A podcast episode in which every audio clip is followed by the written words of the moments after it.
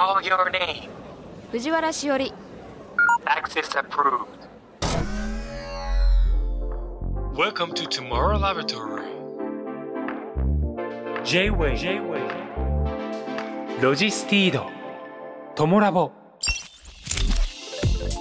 J-WEB ロジスティードトゥモローラボラトリー略してトモラボ明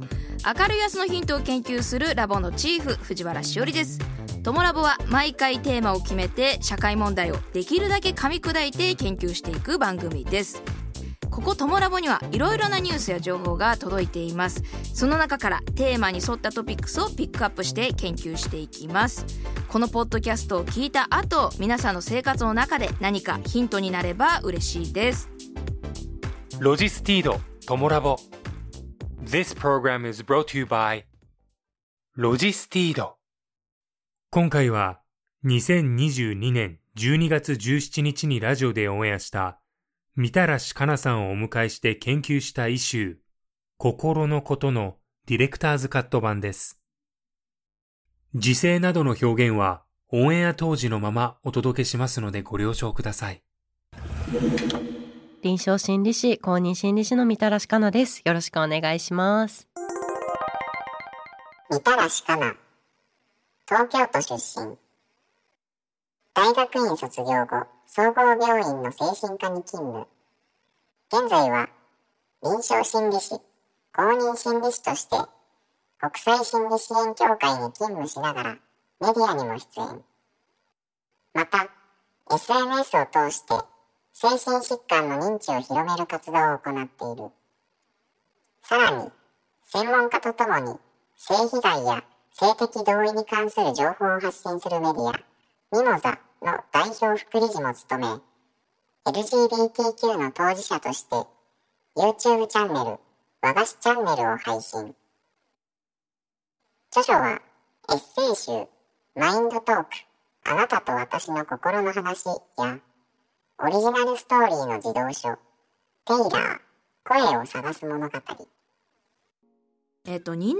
前ですねあのお仕事でリモートでご一緒したことあるんですけど今日初めて対面で本当ですね。し、ます。でもインスタライブだったからなんはかあんまり初めましてっていう感じじゃなかったじゃなん。いでけど、ですすよね、はい、今夜はみたらしかなさんをフェローとしてお迎えして心のこと研究します。みたらしさんよろしくお願いします、よろしくお願いしますまあ、みたらしさんはこの心とは何でしょうと聞かれてちょっと難しいとは思うんですけれども、えー、みたらしさんだったらどのように答えますか？そうですね。私はやっぱり心に関して考えた時に今あの割と発信している中でお伝えするのが自分の快不快うんこそが私は心なんじゃないかなと思っていて、うん。それこそ悲しい時とか楽しい時何かこう考えている時全てベースには快不快が必ず関係している、であのやっぱり赤ちゃんで初めて覚える感情って快と不快なんですよ。うん。そこから派生していって感情っていうのが生まれていくって言われていてうん発達心理の中では。なので私にとっての心とは快不快を突き詰めることなんじゃないかなっていうふうに思ってます。なるほどす赤ちゃんの頃の最初の感情とか考えたことないですけど本当そうですねなんか嬉しいのかこれは嫌だなのかイエスはノーみたいなとこありますよね。でもこうみたらしさんはこう大学院もこう通ってこの心とか精神のこととか心理のこととか研究、まあ、勉強されたわけですけどそのきっかけになったことって何かあるんですか？えっと、私自身がその高校生の時にやっぱりメンタルヘルスですごく落ち込んでいる時期があって、あの当時あの自分ではまだその時は自覚がなかったんですけどそれこそ刃物を使って自分の体を傷つけるっていう行為をずっとやってたんですね。本当に流血したりとか今もまだその傷が残るぐらい深くそれをやってしやっていた時期があってで当時は全くそれが何なのか分かんなかった。とりあえずしんどくて心が痛いけどそれが耐えられないから体を傷つけて別の痛みに痴漢することでこうその耐え忍んでいたみたいな時期があったんです。でなんかこうでもなんかこの行動ってなんか周りからは少し疎まれたりとか心配されることが多くて、うん、でも自分では全然ピンときてないってなった時にあの手たまたま手を伸ばしたその書籍が心理学についての本でうん、でそこでこういろいろ調べていくうちにあ自分はなんか今こういう状態なんだっていうのがモニタリングできるようになったっていうのがあったんですね。うん、であのなので大学もその多学部履修としてなんかその心理学の授業を取ったりとかしたりとかしていて、うん、でもその時はまだ全然臨床心理士になりたいとかそもそも臨床心理士っていう名前も知らなかったしっていう状態だったんですけどえっとなんかその心理学いいかもって思い出したきっかけがその当時自分の、えっと、親しくしていた知人の親御さんが統合失調症になってしまったっていうニュースをこう小耳に挟んで、うん、でもなんか結構夜遅くとかに連絡とか来てたんですけど、うん、なんかこう刺激しちゃうかもみたいな気持ちで連絡返せなかった時期があって、ですごくそれがお世話になって大好きな相手なのに、うん、なんかこう自分の引っかかりによって何もアクションを起こせないっていうところにすごくもやつきを抱えてたっていうのもあってなんか臨床心理士として専門的になんかこう病気のことであったりとかいろんなことを学んだら自分にも何かできることがあるんじゃないかと思って心理の大学院を受けたっていうのがきっかけです。なるほど。まずはこう自分から生まれたこのななんだろうこれはっていうこれそれの答えとなったのがその心理の本、はい、で大人になって改めて別のことしてたけど周りにそう悩んでる方がおられてっていうのがきっかけになったんですね。そうなんですあでもやっぱり思いますけど誰しもなんか人生のうち一度はこの自分のなんか心みたいなものと向き合うタイミングがあってそれが若い頃なのかそれともちょっと年齢を重ねてなのか人によってタイミング違いますけどやっぱありますよね。うん、いや本当にあると思います。でなんかやっぱりそれで悩んでそれがきっかけになって心理の大学院進んでみたものの知識が入れば入るほどより複雑化して考えてしまって、今度はそのアウトプットされてた発散されてたであろう感情に蓋をするようになっちゃったんですよ。えどういうことですか？なんかこうモニタリングしすぎて自分はこうなんじゃないかああなんじゃないかってモニタリングしすぎてしまうことによってよりメンタルの不調を崩す。そのいわゆる心理学でいうと乖離って言ったりするんですけど俯瞰して見すぎちゃう。自分のそのしんどさを俯瞰して見すぎて、うん、コントロールしようとしすぎて、うん、後で歪みが出てきてしまう。そのパターンもあるんですね。そうなんです。本当は浸らなきゃいけない。その問題についてそのまま受け取った方がいいことだってあるんだけれども変に自分でモニタリングして行動を起こそうとしてコントロールしようとしすぎてしまってそれがストレスになって結局やっぱりポキッと心が折れてしまうことって結構あるので特に勉強熱心な方は割とそういったパターンってありがち。うわ嫌か嫌じゃないか好きか嫌いか、うん、すごい心って実はシンプルなこと、うん、休みたきゃ休めばいいしやりたくなかったらやんなくていいし、うん、それだけのことなのかなって今はこの境地にたどり着いて、さっき「快不快それだけ」っていう気持ちでお答えしたという流れです。興味深い。本当ですか？私にはない考え一つちょっともらいました。あの引き続きちょっと心について研究していきたいと思いますここからは10月にスタートさせた企画お仕事シリーズの角度から心のことを研究してみましょう。臨床心理士と公認心理士というお仕事。指定大学院や専門職大学院を出て日本臨床心理士資格認定協会が実施する臨床心理士資格審査を受け合格する民間資格が臨床心理士対して公認心理士は2017年に認定された国家資格です。臨床心理学に基づく知識や技術を用いて心の問題にアプローチする心の専門家として問題を抱える患者さんの話を聞き心理検査やさまざまな心理療法を行うことで患者さん自ら問題を解決できるように導く仕事よく行われる療法に考え方の癖を見つける。行動を変えることで心を変えるなどがあります。自分の知識が全てだと思わず人の心を簡単に決めつけない人間の敬意や相手の心理状態をさまざまな角度からチェックできる心の健康観察力を持っています、えー、さらに追加情報です。臨床心理士と公認心理士。音は同じ心理士ですがその心理士の最後の「死」の文字、えー、臨床心理士の「死」は武士の「死」公認心理士の「死」は教師の「死」と表記が異なります。ちなみに教師の師と書く心理師と名乗れるのは公認心理師法という法律からなる日本の心理に携わるお仕事唯一の国家資格となる公認心理師の方だけなのだそうです。公認心理師とは保健医療福祉教育その他の分野で心理学に関する専門知識及び技術を持って次の4つの行為を行います。まず1つ目。心理に関する支援を要する者の心理状態の観察分析。続いて2つ目心理に関する支援を要する者との心理相談による助言指導3つ目心理に関する支援を要する者の関係者との心理相談による助言、指導。そして4つ目。メンタルヘルスの知識普及のための教育、情報提供を行う国家資格。ということで、えー、みたらしかなさんのお仕事、臨床心理士と公認心理士についてご紹介しました。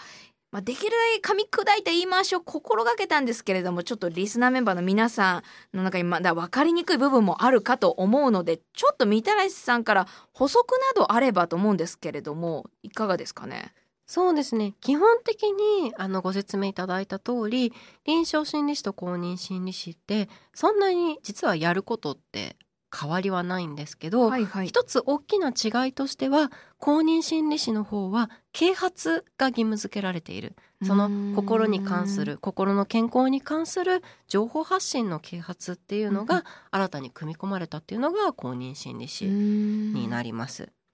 で、えっと、専門性に関しては、えっと、今私たち私は最初臨床心理士を取ったんですけど、はい、えっと、公認心理師も取ることになってでも基本的に、えっと、医療機関とかに関してはまだ臨床心理士の資格を持っていないと就職難しかったりするので専門性の高さで言うと今のこの現段階では、はい、あの臨床心理士の方が専門性が高いっていうふうに言われてます。そうなんですね今は臨床心理士を持ってないとっていうのがちょっと強いんですね。そうなんです。そうなんですね。いろいろ病院の中にも精神科やこう心療内科とかいろいろあると思うんですけどその違いってあったりするんですか？ありますあります。えっと私が働いていた先進科は、うん、あのそれこそ心からくる、えっと、不調であったりとか、うん、あと脳の領域に関すること認知症もそうですし、統合失調症もそうですしそういったことも合わせて精神神経科とかで扱うことが多いです。はいはい、で皆さんまあ割と行きやすいのは、うん、精神科よりも心療内科の方が行きやすいって言われる方多いんですけど、うん、心療内科っていうのは心の不調からくる体の症状を治すための期間になります、うん、だから例えば不眠症であったりとか学校行けなくてお腹痛くなっちゃう仕事行けなくてお腹痛くなっちゃうっていうふうな、はいはい、そのいわゆる体に出てしまうものに関してもケアしてもらえます。うん、ただなんかその心療内科って内科医の先生がやってる場合もあれば精神科医の先生がやってるところもあれば、うん、結構いろいろで、うん、精神科っていうと患者さんが来にくいから心療内科って歌ってる場合もある。あとメンタルクリニックって言ったりする場合もあるので、まあ、言い換えは様々なんですけどあのもし、まあ、これ聞いてる方の中でちょっと最近体しんどいんだけど検査しても特に異常はないって言われた、うん、でもなんか異様な頭痛があるとか肩こりがあるっていう場合はもしかしたら心療内科の方が適していますし、うん、例えばちょっとなんか最近聞こえていない声が聞こえたりとか、うん、すごく混乱していても立ってもいられなくなるみたいな状況がある場合にはもしかしたら精神科の方が適している場合もありますし、ただ、なかなかそこら辺のジャッジ難しいと思うので、一回その総合病院いろんなその科がある総合病院行ってもらってあのそこで先生にリファーっていうんですけどその紹介してもらったりとか、まあ、転化させてもらうみたいなことをやった方がいいかなっていうのは医療機関に関しては思います。でごめんなさい長くなっちゃうんですけどカウンセリングに関しては、うん、カウンセリングっていうのはあの精神科診療内科にカウンセリングついてる場合もあるんですけど、はい、独立してカウンセリングとして成り立ってる場合があるんですね。うん、でここはまず医療機関と違って保険が使えません。なので全て自費になります。うん、それはあの日本の法律上の問題でだから高い。カウンセリングが高いっていうイメージがついてしまうのは保険でそこがカバーされてないっていう現状があるからなんですけど。で、えっと、診断はできませんカウンセリングでは。ほうほうほう。薬局で診断してもらえないみたいな感じです。はいはいはいはい、はい、で、えっと、カウンセリングに関しては、えっと、お薬も出せません。出せない。じゃあ何をしてくれる場所なのかっていうと、うん、えっと、心に関する話題に関して、まあ、心理療法ないしはカウンセリングを用いてサポートする機関、うん、えっと、カウンセリングに関しては、うん、どんな話でも大丈夫、うん、もう例えば恋人に振られたとか、うん、上司と反りが合わないとか、うん、なんかちょっと自分の人生整理したくなってきたなとか、うん、なんか最近気候が不安定でしんどいなとか、うん、もう症状の有無にかかわらず、うん、何でも来て大丈夫、それがカウンセリングになります。でカウンセリングの中では例えば箱庭療法とか絵画療法とかいろんな、なんだろう方法とか手法を用いて、その人とコミュニケーションを取っていくっていうとこもありますし知能検査とかそういう医療機関で使われてるような検査するテストみたいなのがあるんですね、はい、そういうのもカウンセリングルームでは行えます。ただ自費になるんですけどっていうなんかちょっとねあの複雑なんですけど。でもすごいなるほど。聞いてやっと分かりました。あ本当ですか、うん、この友ラボではこう寄り添うということっていうのを以前あの研究してたんですけどこの三谷さんのプロフィールの中に寄り添うだったり明日からできる家族や友人大切な人のヘルプサインを感じ取る方法とその寄り添い方という言葉があるんですけどあの臨床心理士公認心理士というあのお仕事の立場からするとこの寄り添うっていう言葉はどういう意味であの使われてますか？あの本当にそれこそ傾聴だと思っていて、うん、まあ聞く力を養うことがやっぱり私は寄り添いの一つなんじゃないかなっていうふうに思ってます、うん、でも傾聴ってめっちゃスキルいることなんですよ、はい、なんかよくその傾聴って、優しさとか善意で成り立ってるって人って思いやすいんですよ、うん、だからそのカウンセリングとかしていてなんかすり減りませんかとか持ってかれることありませんかとかなんでそんなになんかこう人に対して優しくできるんですかとかっていう質問を受けるんですけど、うん、カウンセリングとか傾聴って実はその感情労働なんだけど感情労働じゃない部分があって、うん、ひたすらスキル自分の経験則とスキルによって傾聴というなんかこうプロフェッショナルなスキルを、うん、あのこなしていってるっていうところがあって、うん、でもそれが寄り添いなんですよね。ななんでかっていうとその結局例えば例えばですけど藤原さんがなんかじゃあパートナーとこういうことがあってすごいしんどかったっていう話をしてくれるとする、うん、で私がそれを傾聴感情労働だ完全な感情労働だと思ってしてしまった時に私は藤原さんのケースを自分に当てはめてでしか考えられないんですよ。うん、なんかえ私の場合はそんなに嫌じゃなかったなとか、うん、私の時はすごいそれが嫌だったなとかっていう、うん、その結局自分の視点でしか見れない、うん、だからあの辛くなっちゃう時もある。聞いてて辛くなっちゃう時もあれば変にアドバイスしちゃう。自分の成功体験を押し付けちゃうことだってある、うん、えでもさこれでやってたら大丈夫だよみたいな、でもそれは実は傾聴ではなくて、うん、傾聴っていうのはできる限り藤原さんの持ちうる情報例えば出生地とか、うん。なんかこういうパーソナリティがあるとか親御さんとの関係とかなんかいろんな情報を集めた上でおそらく藤原さんだったらこう感じるだろうっていうのをうん。最大限想像すること、うん。でもその想像はもちろん足りていない。うん。あくまで私と藤原さんは違う人間だから、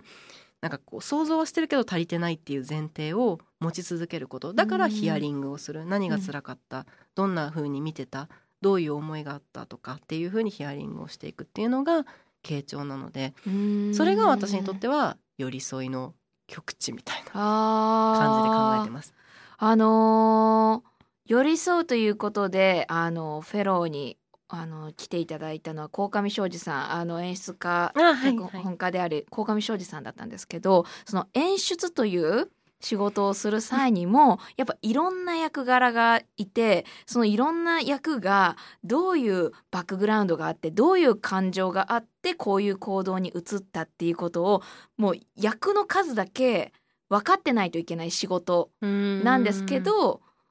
でもそれってやっぱりあの全部にこの心をその役と同じような心になるわけではなく、えー共感はする必要はなくて理解をするみたいな風に言われててあの三谷さんのそのプロフェッショナルのその傾聴の仕方の寄り添い方とまた鴻上庄司さんのあの寄り添い方違うエリアのお仕事であるんですけど共通する部分なんかあるのかなと感じました。そうですね。うん。だから持ちうる限り自分が持ちうるツールを全て使って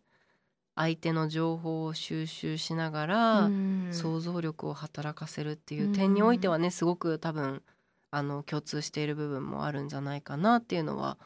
思いますしそれが前提にあるだけで投げかける言葉って全然違ってくるんですよね。じゃあ例えばじゃあ藤原さんのそのパートナーさんの話をされてる時に、はい。私のがもし自分がヘテロセクシュアルでシスジェンダーでその自分がそのうま割り当てられた性別と自分の思う性別が一致していてかつ自分が異性愛者の場合は私は多分藤原さんのパートナーさんは異性だって勝手に思い込んじゃう。うん。し藤原さんのアイデンティティは女性だっていう風に認識してしまう。うん。でもそうじゃないかもしれないっていうところがいつもあるからこそ、うん。もし差し支えなければだけどパートナーさんっていうのはあのどういう方なのかっていうのを聞くことができるだろうし、うん。そこでなんか「えそれは彼氏が悪いよ。彼氏がなんとかだよ」みたいな感じで言わなくなってくる、うん。だからなんかアウトプットの仕方も全然違ってくるなと思うから、まあ、難しいスキルではあると思うんですけどねなんかいろんな人がちょっと頭に留めておいてもらえるといいのかなって思ってます。いや本当にこれはなやっぱり聞いてて単なる経験を積んだ人っていうことじゃないんだなっていうのは思いましたそう経験談を語るではなくうーんそう分からないっていうことが前提にあるかないかっていうことそこにそそのスタンスがあるかないかでやっぱうん相手に対する近づき方投げかける言葉っていうのすごい変わるんだなと今ちょっと聞きながら思いましたね。ううんんいや本当にそうだと思います。でなんか結構対人支援職私たちみたいな対人支援職ってメサイアコンプレックスって言ってメサイアコンプレックス。救世主になろうとしてしまうはいはいはい。みたいなところがあってその自分は聖人君子でうん。救世主でいなきゃいけない、うん。自分の成功体験。だから自分はいつもハッピーで、うん。こう人をサポートする人っていつもハッピーでいなきゃいけないとか、自分がしんどいことがあったらそれは支援者として失格だとかこの人を救わなきゃみたいな。うんでも人ってうん。救えないんですよ。人は人を救えないと思ってて私は。寄り添うことはできるけど、うん。多分その人がしんどいところからうん。無理やり引きずり上げることはできない。うん。多分一緒にこう見見ながら、うん。あちょっとここら辺になんか取っかかりがあるよとかって教えることはできるかもしれないけれども、だからなんかそのメサイアコンプレックスを抱かないためにこう自分自身が想像がいつも足りてないんだなとか、うんなんかこう自分がこれぐらい今想像してるんだなこういうスキルがあるからこれをやっていこうっていう風ななんかこう常にモニタリングしていかなきゃいけないっていうのもあって、うん、だからなんかそのいい人だからとか、その言ってたその経験してきたから、うん、なんかこうそういったスキルが磨かれるわけではないっていうところが、まあなかなか難しいところではありますし私も全然まだまだ不完全なんですけど常にこう思いつつ仕事をしています。いやうん。なんかその先ほど言ったみだらさんその救えないとかまあなんだろう。そういうふうな言葉って一瞬マイナスっぽい、うん、不親切な言葉に聞こえるんですけど一緒に穴に落ちていくことが親切ではないと思うんですね。なんで一緒に同じように悲しんでくれないのとか、うん、同じような気持ちになってくれないのではまもちろん一緒に共感することっていうのも大事です。嬉しい気持ちもあるんですけどそれで本当にこう一緒にこの引き上げられるか沈んだところから上がっていけるかということではないのかなとも思うのでなんかわからないことがある私はあなたのことわからないとか救えないっていうことを前提とする考え方って親切じゃないとか冷たいっていうわけじゃないっていうのは改めてなんか必要な、うん、価値観、うん、ちょっと浸透することも必要な価値観なのかなと思いましたね。本当になんかおっしゃる通りでその穴の中例えば穴の中っていう表現をね今2人でしてますけどその穴の中にいることが不幸かどうかもそもそも分かんないし、ね、這い上がりたくない人もいれば、うん、そのままその底のなんかこう湿った空気が落ち着いてる人だっているかもしれないし、うん、だからなんか無理に「いや上の世界がいいよ上の世界来て早く明るいところに来てよ」って引っ張るんじゃなくてえ今どれぐらいそこにいたいのとか、じゃあ私なんだろうここで待ってるからまあ飽きたらおいでよとか、そうでもいいし、まあ、もし上がりたそうだったらなんかここら辺取っかかりあるよとか、え今手貸した方がいいとか、でもちょっと痛いかもよ手とかなんかそういうなんか本当に小さいと思われがちなコミュニケーションでもしていったりとか、なんか観察していくこととかなんか穴が必ずしも不幸なんだろうかみたいななんかほんとちょっと哲学みたいな領域ですよね。いやいやでもその心と向き合うことってやっぱ哲学的になるしまあもちろんしんどいことであるかもしれないんですけどそその時にちょうどいい手の差し伸べ方があるんだなっていうのは思いました。うん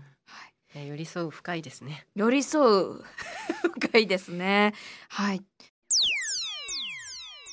毎週一つのイシューを決めて様々な角度から研究しているトモラボですが3ヶ月から半年のスパンで今までも様々な角度から研究してきたメンタルヘルス心の健康への考えを改めて深めています。フェローにお迎えしているのは臨床心理士公認心理士のみたらしかなさんです。みたらしさん引き続きよろしくお願いします。お願いいたします。それではここからはこんな視点から心のこと研究しましょう。ウィンターブルー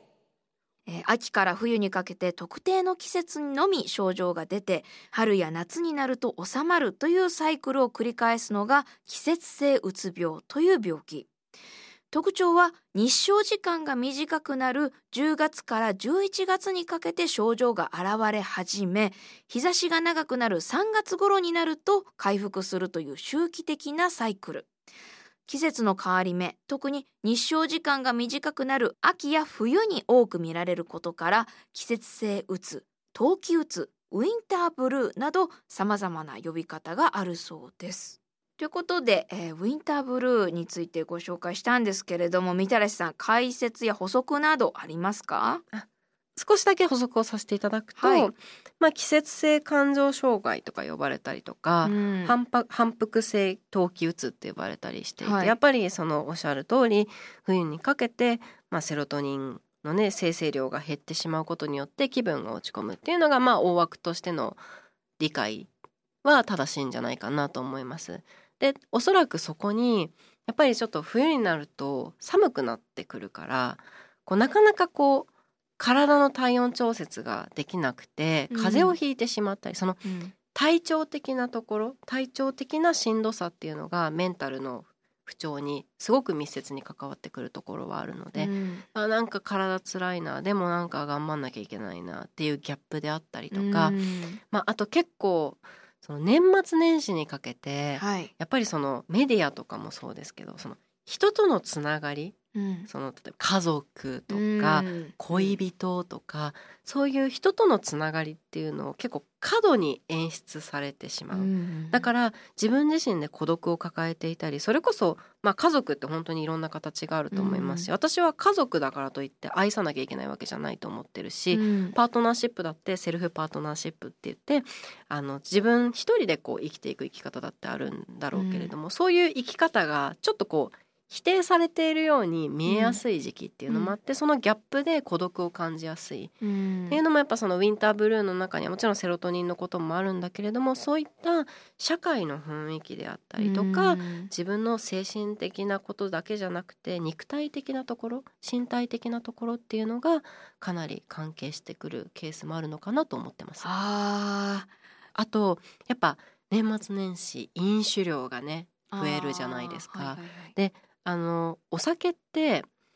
まあ頭痛とか吐き気とかって副作用として皆さん割と知られているものだと思うんですけど、うん、実は抑うつもあるんですよ。アルコールの中には気分を下げてしまう要因になるような物質があるかもしれなくてそれが副作用として現れていることがある。だから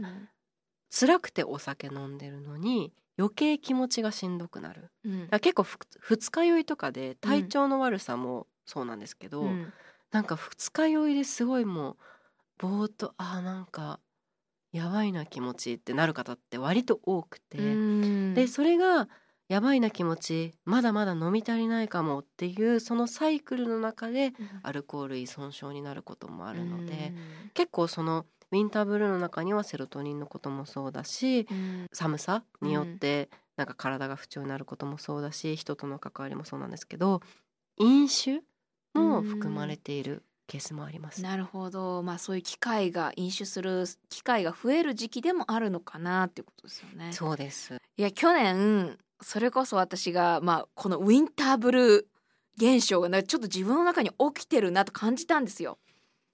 でもそこまで今年はその現象起きてないですね。あれなんか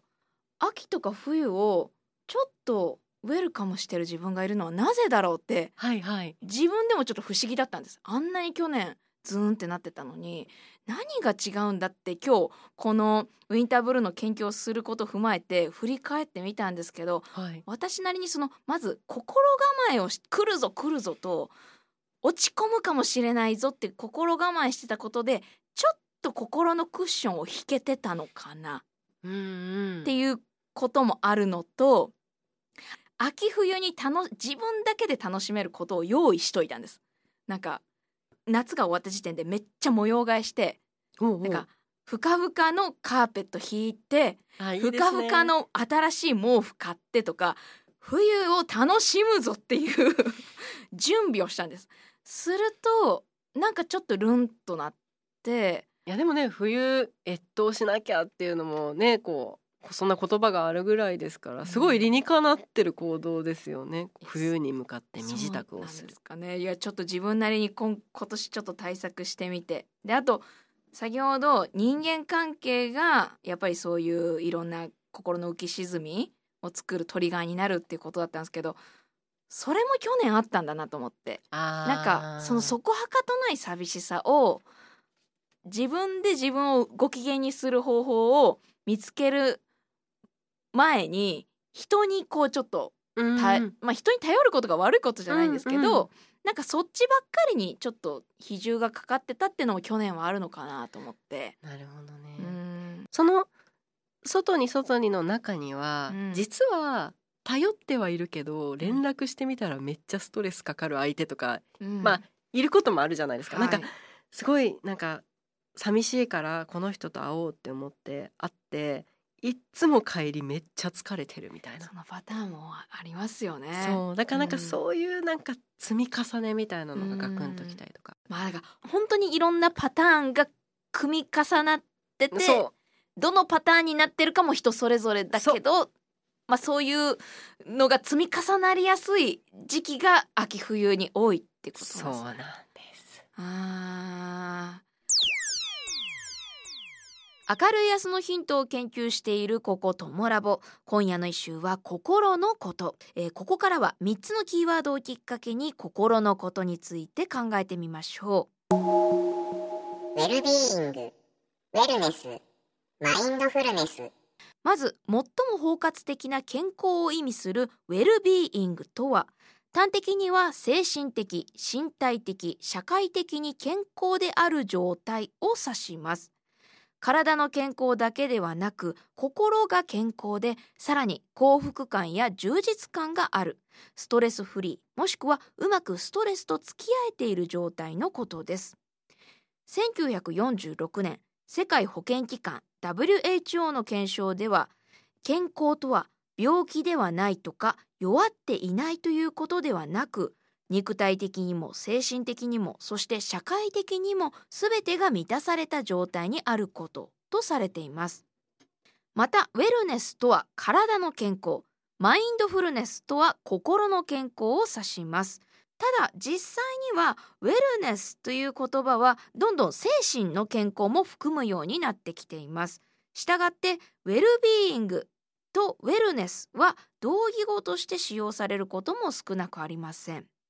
さて体の健康を指すウェルネスは理解しやすいですが心の健康であるマインドフルネスとは一般的には雑念や不安がなく今ここだけに集中できている状態と説明されます。ということでみたらしさんこのウェルビーイングウェルネスマインドフルネスについて補足などありますか？はい。あのウェルビーイングウェルネスマインドフルネスに通ずるものって自分の快不快に目を向けてあげることなんですよ。うん、今ここで私が心地いいか心地よくないかっていうのを見極められる土台作りっていうのがすごい大事になってくるかなと思うので、うん、それこそなんかメンタルヘルスの話する時に何が一番大事ですかって聞かれることがあるんですよ、うん、メンタルヘルスケアにおいて何が一番大事か、うん、もちろんいろんなことが大事だとは思うんですけど、私はあの最近やっぱりレジリエンス回復する力がメンタルヘルスケアとかウェルビーイングには私はすごく大事だと思っていて。なんでかっていうとこう人って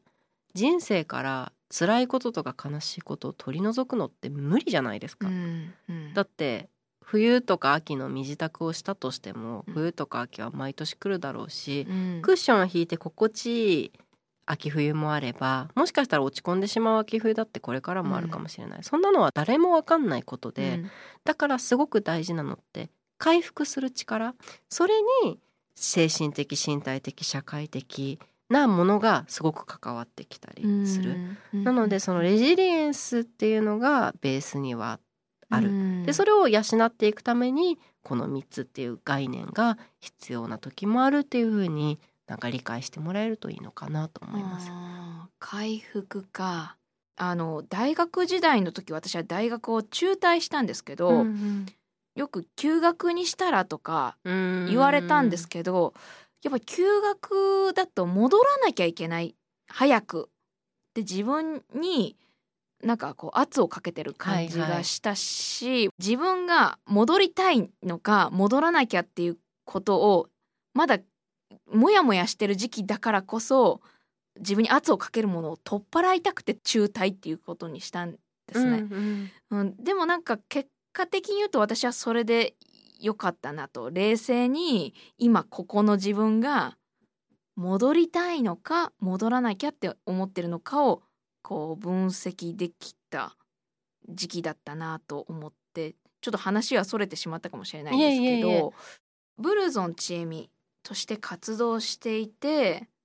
そこから一旦こう離れてどこか心の奥底で回復しなきゃって思ってた自分が絶対いて、うん、うん、でもそのためにはこの距離を取らなきゃいけないっていうことも多分過去のそのレジリエンスから学んだことだったんだと思うんですけど、でも新たなこのその大学時代にはない学びとしては早く回復する必要は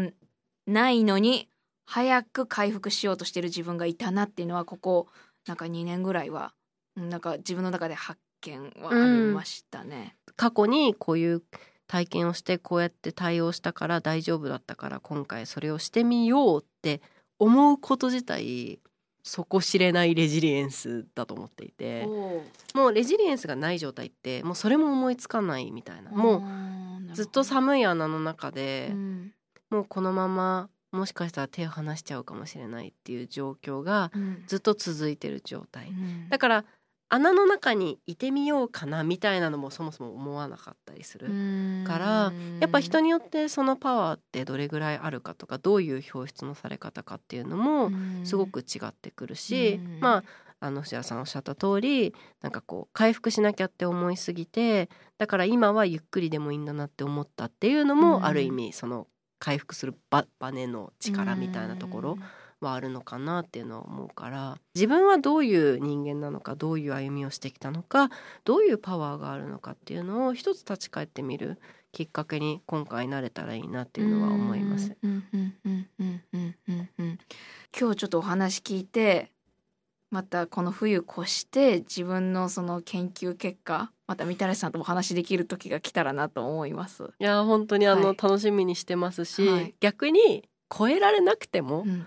あの全然ぐじゅぐじゅで冬過ごしたとしても それはそれであの人生一つですから、ね、またそれも含めて教えてもらえたらすごく嬉しいです。ああそうですね。こうじゃなきゃいけないってことはまあないわけですよね。うん呪いから解き放たれていきましょうお互い。そうだな呪いをかけてるのは自分っていうとこがありますもんね。本当にそうだと思います。はいとリスナーメンバーの皆さん心のことをテーマに明るい明日のヒントを探ってきましたが今日のお話ヒントや気づきあったでしょうか？日立物流トモラボフェローとして臨床心理士公認心理士のみたらしかなさんをお迎えしましたみたらしさんありがとうございましたありがとうございましたロジスティードトモラボ This program was brought to you by ロジスティード